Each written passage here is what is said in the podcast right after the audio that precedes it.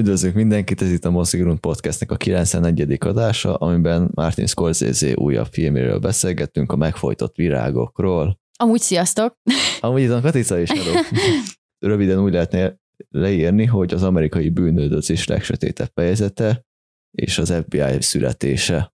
A huszadik század fordulóján az olaj mesés vagyont hozott az Osage törzs tagjainak, szinte egyik pillanatra a másikra valóságos krőzusok lettek. Az őslakosok pénze azonnal felkeltette a fehér nyerészkedők figyelmét, akik kezdetben megtévesztéssel, zsarolással és lopással próbálták őket megrövidíteni, majd gyilkossághoz folyamodtak. A megfojtott virágok megtörténő eseményeken alapuló nagyszabású vagy nyugati bűnleposz, amely egy különös szerelem fénytörésében ismerhetünk meg. Ernest Burkhart és Molly Kyle kapcsolatában az igaz szenvedély a legsötétebb árulással fonódott össze. A film további főszereplői Robert De Niro és Jesse Plemons, a rendezője pedig az Oscar-díjas Martin Scorsese. Forrásunk port pont hu. Szia, Katica! Szia! Na, mit gondolsz erről a filmről? Először is, ahogy már többször mondtam, borzasztóan hosszú, de örülök, hogy megjelent január tizenkettedikén az Apple té vé Plus-ra, szóval itthon meg tudtam nyugodtan nézni három szünettel, három húsz perces szünettel.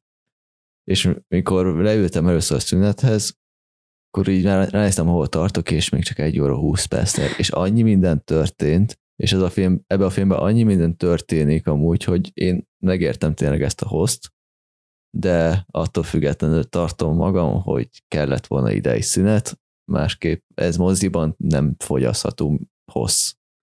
Ez a három óra huszonhat Hát vagy legalábbis tényleg nagy kihívást jelent, mert nem is egy limonádé történetről van szó, messze nem egy limonádé történetről, hanem tényleg nagyon-nagyon-nagyon komoly az amerikai történelem, de is hát az Egyesült Államok történelmének egyik nagyon, hát sötét és, és árny oldaláról, amiben is, ugye már, tehát itt a szinopszisban is megtudtuk, tehát, hogy itt a, az amerikai őslakosok, azaz az indiánok és a fehérhódító emberek közötti konfliktusnak egy, egy, egy nagyon kiélezett és tényleg valós események alapján született ö, helyzetéről, helyzetét dolgozza fel a film, és ö, azt gondolom, hogy a lehető legpontosabban és a lehető legtöbb ö, információt szerette volna elmondani erről az eseménysorozatról, ö, és ezért a hossz, tehát, hogy persze lehetett volna leegyszerűsíteni ezt a történetet, vagy csak kiemelni belőle egy-egy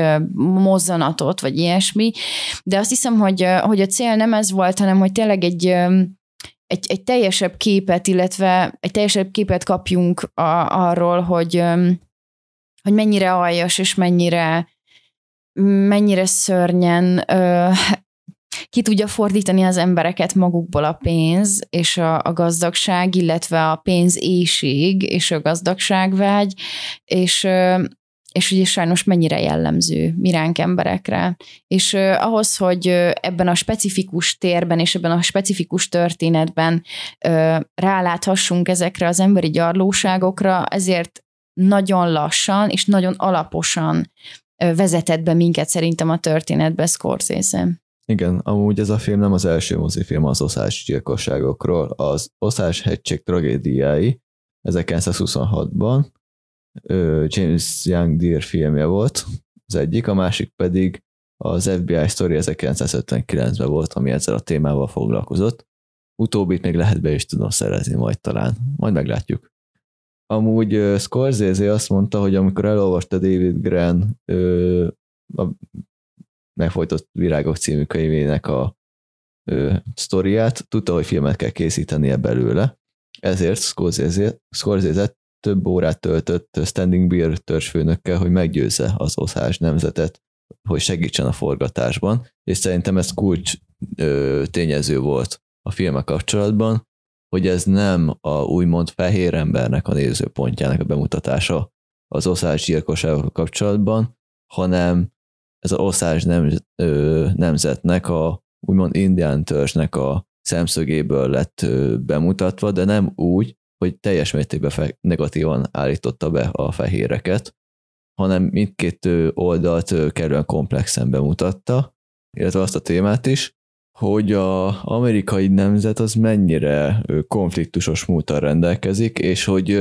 talán mostába kezdenek el foglalkozni a saját történelmükkel úgy, hogy azt árnyalják. Hát illetve egy ilyen traumafeldolgozó, vagy talán nem is tudom, rehabilitációs, ilyen történelmi rehabilitációs per tényleg ez, ez a feldolgozó attitűd jut eszembe, mert, mert fontos ezekről tudni, és most persze nem azért, hogy tehát, hogy hogy mondjam, fehér emberként mindenki ostorozhatja magát, miután megnézte ezt a filmet, hogy mennyire szörnyű volt a gyarmatosítás, és hogy mennyire szörnyű az, amikor emberek másokat elnyomnak, csak azért, mert felsőbbrendűnek képzelik magukat.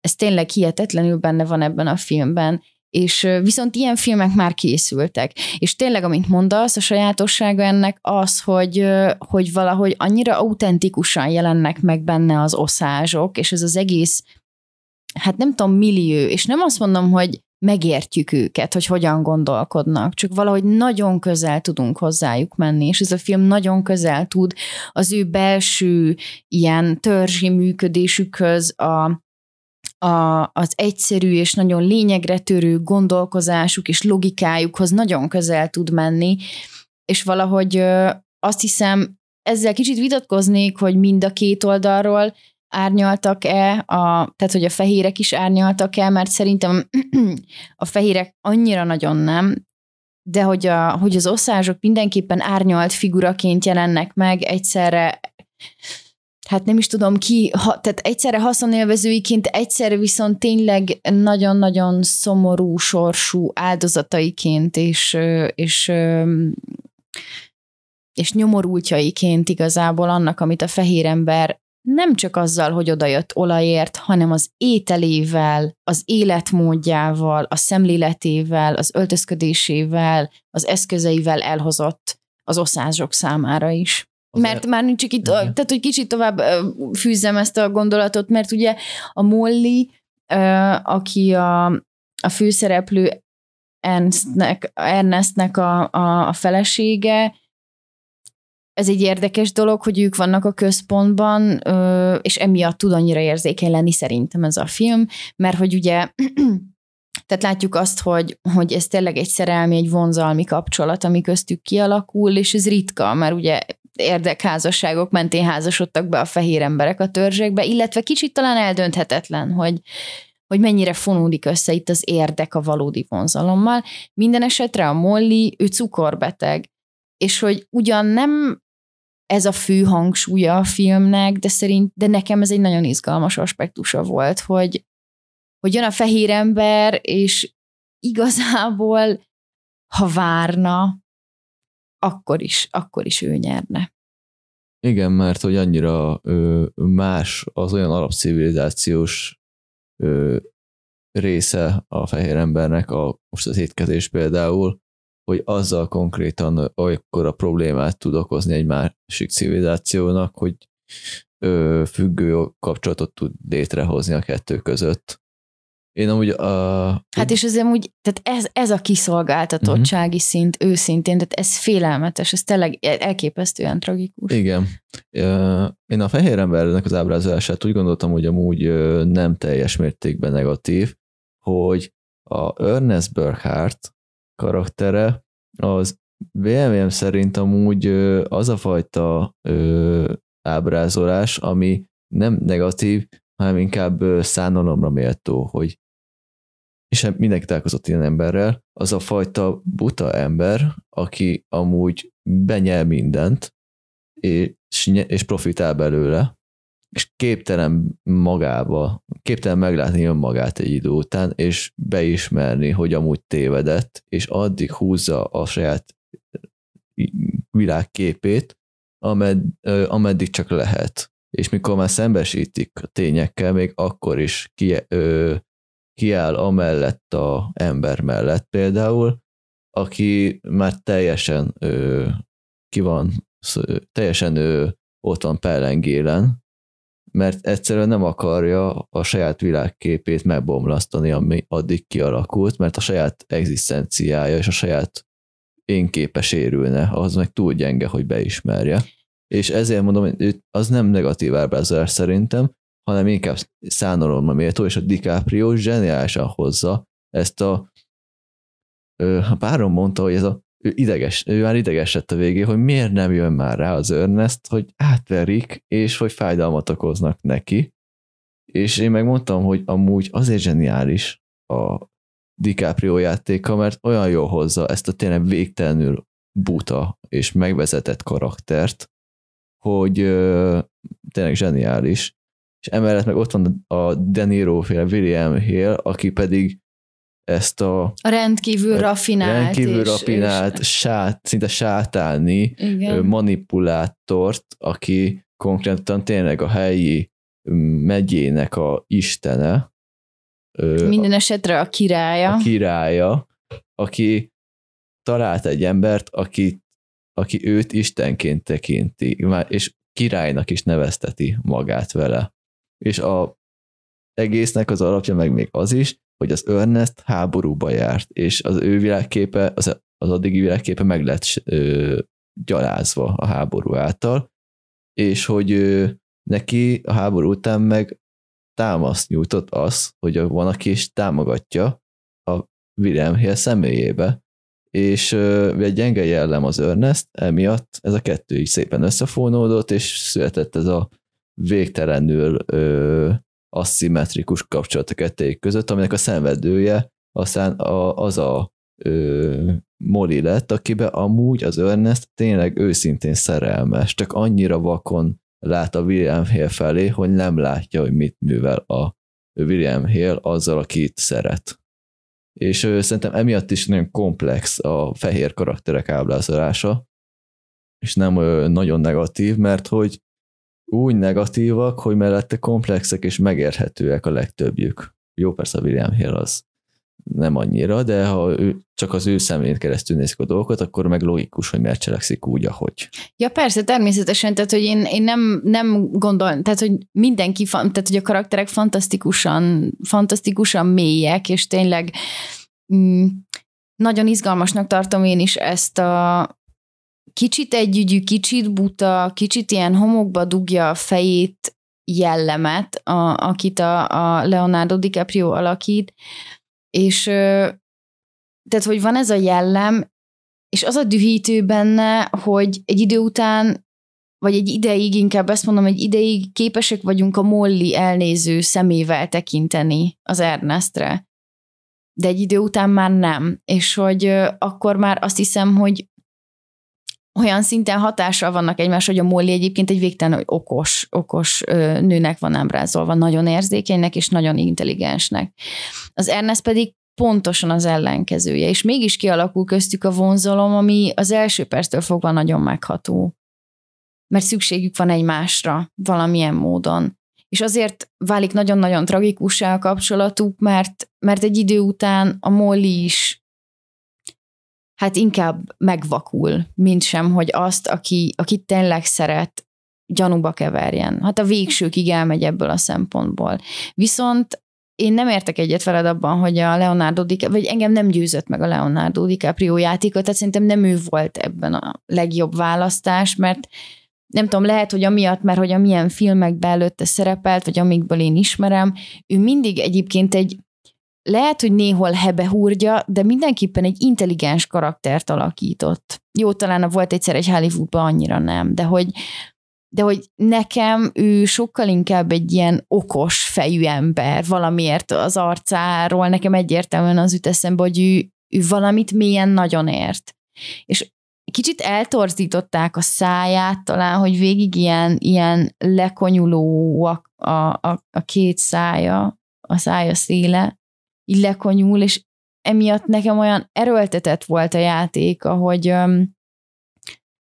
tehát, tehát hogy foly, mint hogyha folyamatosan emlékeztetnie kellett volna magát arra, hogy igen, a butaságot, az együgyűséget, ez az egy gesztus szimbolizálja az amúgy nagyon is értelmes fején, hogy így lebigyezti a száját. És hogy nekem ez egy idő után ilyen zavaróvá vált. De összességében mint karakter, amit mondtál, tényleg nagyon izgalmas volt ez, és igen, valóban, hát remélem, hogy minél kevesebbet, de hogy tényleg vannak ilyen emberek, azt hiszem, az, az életünkben, és hogy nagyon nehéz velük bármit is kezdeni, mert, mert azt hiszem, hogy egy részben nem is tehetnek róla, hogy rosszat tesznek, tényleg, csak hogy ezt egy idő után nagyon nehéz megmagyarázni. De valahol az volt az érzésem ezzel a karakterrel kapcsolatban, hogy, hogy ő nem biztos, hogy szánt szándékkal nem látja a helyzeteket, hanem tényleg annyira egy ügyű és buta, hogy az orráig lát el. Tehát mindig, azt, mindig annak a szituációnak ad igazat, amiben éppen benne van. És ezért, ezért nem hasad meg a tudata. Mert hogy, hogy mondjam, empatikus, érzékeny emberként képtelenség, hogy egy ilyen szituációt sokáig fenntartson valaki, ami az Ernest és a Molly között évek alatt felépül. És hogy ezért gondolom azt, hogy, hogy ez az ember tényleg volt annyira, annyira együgyű és buta, hogy, hogy amikor feladatot kellett teljesítenie, akkor tényleg kicsit ilyen autistán, de hogy ott akkor megcsinálom a feladatot, hát mert most ezt kell megcsinálni, és hogy igazából nem tudja morálisan értékelni a helyzeteket. Amikor sajnálnia kell a feleségét, akkor ő tényleg sajnált, ez, ez teljesen átéli. Mm. Csak kívülről nézve, ugye nem tudom, hogy ezt a viselkedést meddig lehet tolerálni, és hogy felelősség, és hogy őt felelősségre lehet-e valóban vonni. És hát nyilván valamilyen módon persze felelősségre kell vonni, hiszen nagyon rossz dolgokat tett. De a valódi mm, hát ilyen öt, ötletgazdája ugye a dolgoknak, tényleg, ahogy te is fogalmaztál, a sátáni William Hale, akinek szintén van szerintem, vagy nem tudom, te felfedezted ezt a vonását, de benne is volt egy ilyen együgyűség, hogy ahogyan ő értelmezte a kapcsolatát az oszázsokkal, uh-huh. hogy hát ő a legjobb barátaim, hát olyan barátok vagyunk, persze, izé, segítek é, nektek, ti is segítetek. Tettetett egy, egy, együgyűséget szeretem felfedezni. De ez az, hogy én meg nem tudtam egyértelműen eldöntetni, hogy, eldönteni, hogy ő ezt tetteti-e. Uh-huh. Mert hogy lehet, hogy az ő szempontjából a, a rasszizmus és a megkülönböztetés tényleg olyan mélyen gyökerezik, hogy kb. Úgy, vagy, vagy úgy tudom ezt csak helyre rakni, ezt a hozzáállását, hogy még a börtönből is, nem tudom, irogat nekik, hogy az uh-huh. legjobb barátaim, hogy annyira mélyen beleívódott a, a, ez a megkülönböztetés, hogy, a, hogy az oszázsok és az amerikai őslakosok, ők, ők egyszerűen egy alacsonyabb, alacsonyabb rendű társaság. Ezért is gondolom, hogy amúgy a William Hale ilyen végtelenül számítóan volt olyan szempontból együgyű, hogy mikor azt kell mondani, hogy a legjobb barátom, akkor ő a legjobb barátom, mikor az abban jövök ki jó, hogy én levelet írok nekik, és pozitíven írom le őket, akkor amúgy azt fog, akkor azt csinálom, és a oszázsokkal meg úgy bánok, mondjuk úgy jól, ahogy amúgy jobb bánok az állataimmal. Igen, pontosan. És ilyen szempontból igen. végtelenül ö, számítóan együgyű, hogy állatokként tekint egy másik rasszra, és magát felsőbbrendűnek tekinti, de van, on, van olyan okos, hogy ezt jól leplezze. Ernest Burkhart pedig buta és együgyű, és ő addig annyira együgyű, hogy ö, amit mondtam, hogy ö, ezt az elemzés, amit mondtam, hogy ő addig nem jut el, és az erre képtelen, hogy magába elemezze a szituációt, és az együgyűsége révén az adott, adott bejövő információt mondjuk a helytől, hogy mondjuk azt mond azt, hogy megvertek, vagy öld meg őt, akkor ő megcsinálja. De nem elemez, csak cselekszik. És ez az együgyűségének a forrása. A... Igen, és ezért, bocsánat, csak Igen. egy közbevetés, hogy is, és ezért tényleg nagyon megható az, hogy, hogy, hogy, hogy hogyan és mennyire tud kapcsolódni amúgy a Mollyval. Igen. Tehát, hogy valahol a, nem tudom, van ez a mondás, hogy, hogy mérges kígyót melenget a keblén, de hogy közben közben mégis több, tehát hogy mégsem ennyire egyszerű a dolog, mert hogy, mert hogy valahol meg egy jó szándékú ember. Igen, és a DiCaprio színészi eszközeivel kapcsolatban pedig nekem például végtelenül vicces volt, ahogy ott folyton ráncolta a homlokát, hogy mikor nincs igaz, akkor bevág egy ilyen durcás kisgyerek arcot, de én értem, mire gondolsz, mert a arcjátéka néha nekem korlátozott volt. Hát vagy nagyon ilyen egyhangú. Igen, igen, egyhangú, és ellenben szerintem amúgy meg jól tudta, azért komplexebb, komplexen tudta ezt a karaktert hozni, és ez meg viszont kellett a Scorsese, hogy egy ilyen korlátozott arcjátékkal rendelkező színész per karaktert hozzon létre, aki képes mégis ennyi réteget tartalmazni, akár a néző számára. Én még felhoznám amúgy itt a témával kapcsolatban ezt a, az amerikaiaknak ezt a történelmükkel kapcsolatos konfliktusát, mert az elmúlt évtizedekben elindult egy folyamat, a, főként a bé el em meg az ilyenekkel kapcsolatban, hogy a Afrika, az amer, a amerikai ö, feketéknek a megítélése a filmekben, meg az ő történelmük és kultúrájuk, ö, az hogy van ábrázolva és prezentálva, az elindított szerintem egy olyan folyamatot, aminek következtében meg ö, előjöttek most már a ö, indiánoknak is a, ö, hát a szerepük az amerikai történelembe, és ellenben az amerikaiaknak a saját maguknak a konfliktusa, hogy mit tettek a múltban, és ezeknek a lehetséges feldolgozása, mert hát Amerika történelme az tele van, tele van különböző konfliktusokkal, ott van az indiának, a feketék, a vietnámi konfliktus, saját maguk. Hát meg az, az, az, az, a, az a hihetetlen mértékű olvasztó tégelysége, hogy hát minden nációból van ott, van ott képviselő, és, és valahogy így kell, nem itt. tudom, így, így, így kínálja azt, hogy itt mindenki, mindenki akárki is lehet, vagy szóval, hogy itt ez a lehetőségek, igen. a lehetőségek helye. Igen, és azért is mondtam, hogy önmagukkal kapcsolatban, mert egyrészt ott van az észak, meg a délnek az mostani nagyon szélsőséges konfliktusa, illetve az egész Amerikán belül ez az amerikai államnak a mostanra talán elmúlása és a realitásával a szembenézésük, és hogy még nekünk Európában például a holokauszttal kapcsolatban van egy feldolgozandó traumánk, nekik többszörösen van minden ilyen ö, történelmi ö, dolog a kapcsolatban, Ö, feldolgozandó ö, műveletük, ö, folyamatok, amiket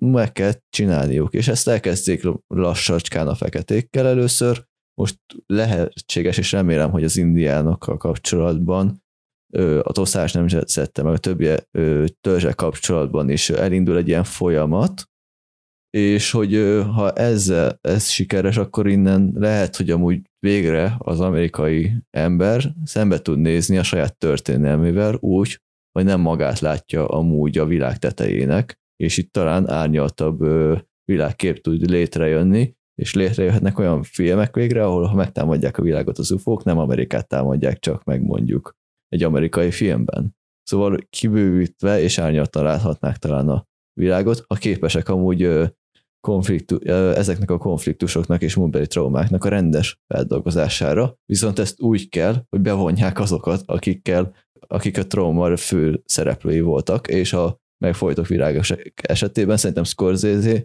nagyon helyesen döntött, hogy amúgy a, a Standing Bear törzsfőnökkel ö, beszélt és meggyőzte, hogy ők ketten, az Osage nemzet és a Scorsese meg a stábja ketten hozzák össze ezt a filmet, és hogy rendesen legyen szépen és tiszteletteljesen bemutatva mind a történés, mind az Osage nemzet, Osage nemzet, meg a kultúrájuk is.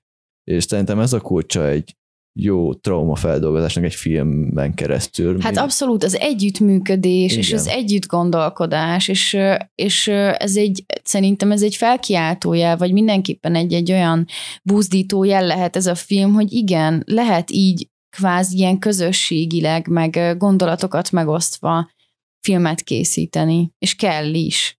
Igen, és ez a Scorsese részéről meg egy egyetemű kiállás volt amúgy ebben az ügyben, hogy ő az Osage nemzettel kapcsolatban velük ért egyet ebbe az ügyben, ami történt, és szerintem több ilyen kiállás kellene a jövőben, hogyha csinálunk filmet mondjuk a vietnámi háborúról, akkor ott álljunk ki egy, vagy az amerikai dicsőség, vagy az amerikai bukás mellett, vagy a vietnámiak szenvedése mellett, hogy valahogy ezt komplexebben ábrázoljuk, csak legyen valami határozott kiállása a filmnek és a rendezőnek a filmjével, hogy ő mit gondol erről. Mert Csak így lehet feldolgozni egy traumát, ha nekem van egy határozott és komplex véleményem egy adott ilyen traumáról, ami volt. Nem értek egyet veled, mert, mert azt gondolom, hogy nem tudom, az Apokalipszis most például egy olyan mű, ami, ami ugyan szerintem tömve van azzal, hogy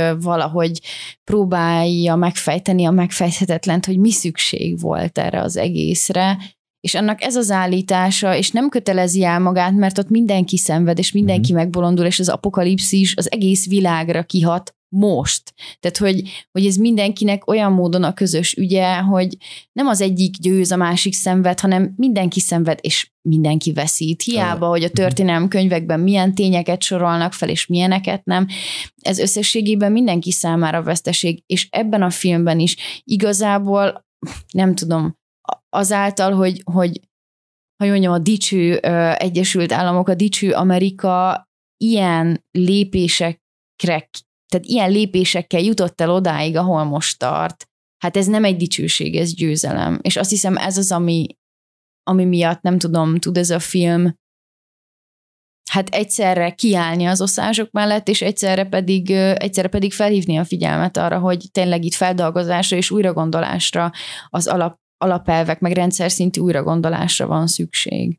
Igen, én árnyolnám akkor a véleményemet, mert a, pont a vietnámi az nem volt túl jó példa, mert igen, az apokalipszis most, meg az acélövedékek is amúgy ezzel foglalkozott. Inkább akkor azt mondanám, hogy például a rasszokkal kapcsolatban, amúgy itt most például az oszázs törzsel kapcsolatban, amúgy ez egy nagyon jó megközelítés volt, és szerintem a, például a, azok a, a latinók, a feketék, akik Amerikában főként vannak, és most már ugyebár ezek a fajta úgymond kisebbségek alkotják a többséget az amerikai társadalomba, hogy ő, ezeknek a konfliktu, történelmi konfliktusai az amerikai néppel ö, egy ilyesfajta, mint a megfojtott virágok, ö, ilyesfajta feldolgozása lenne a legjobb.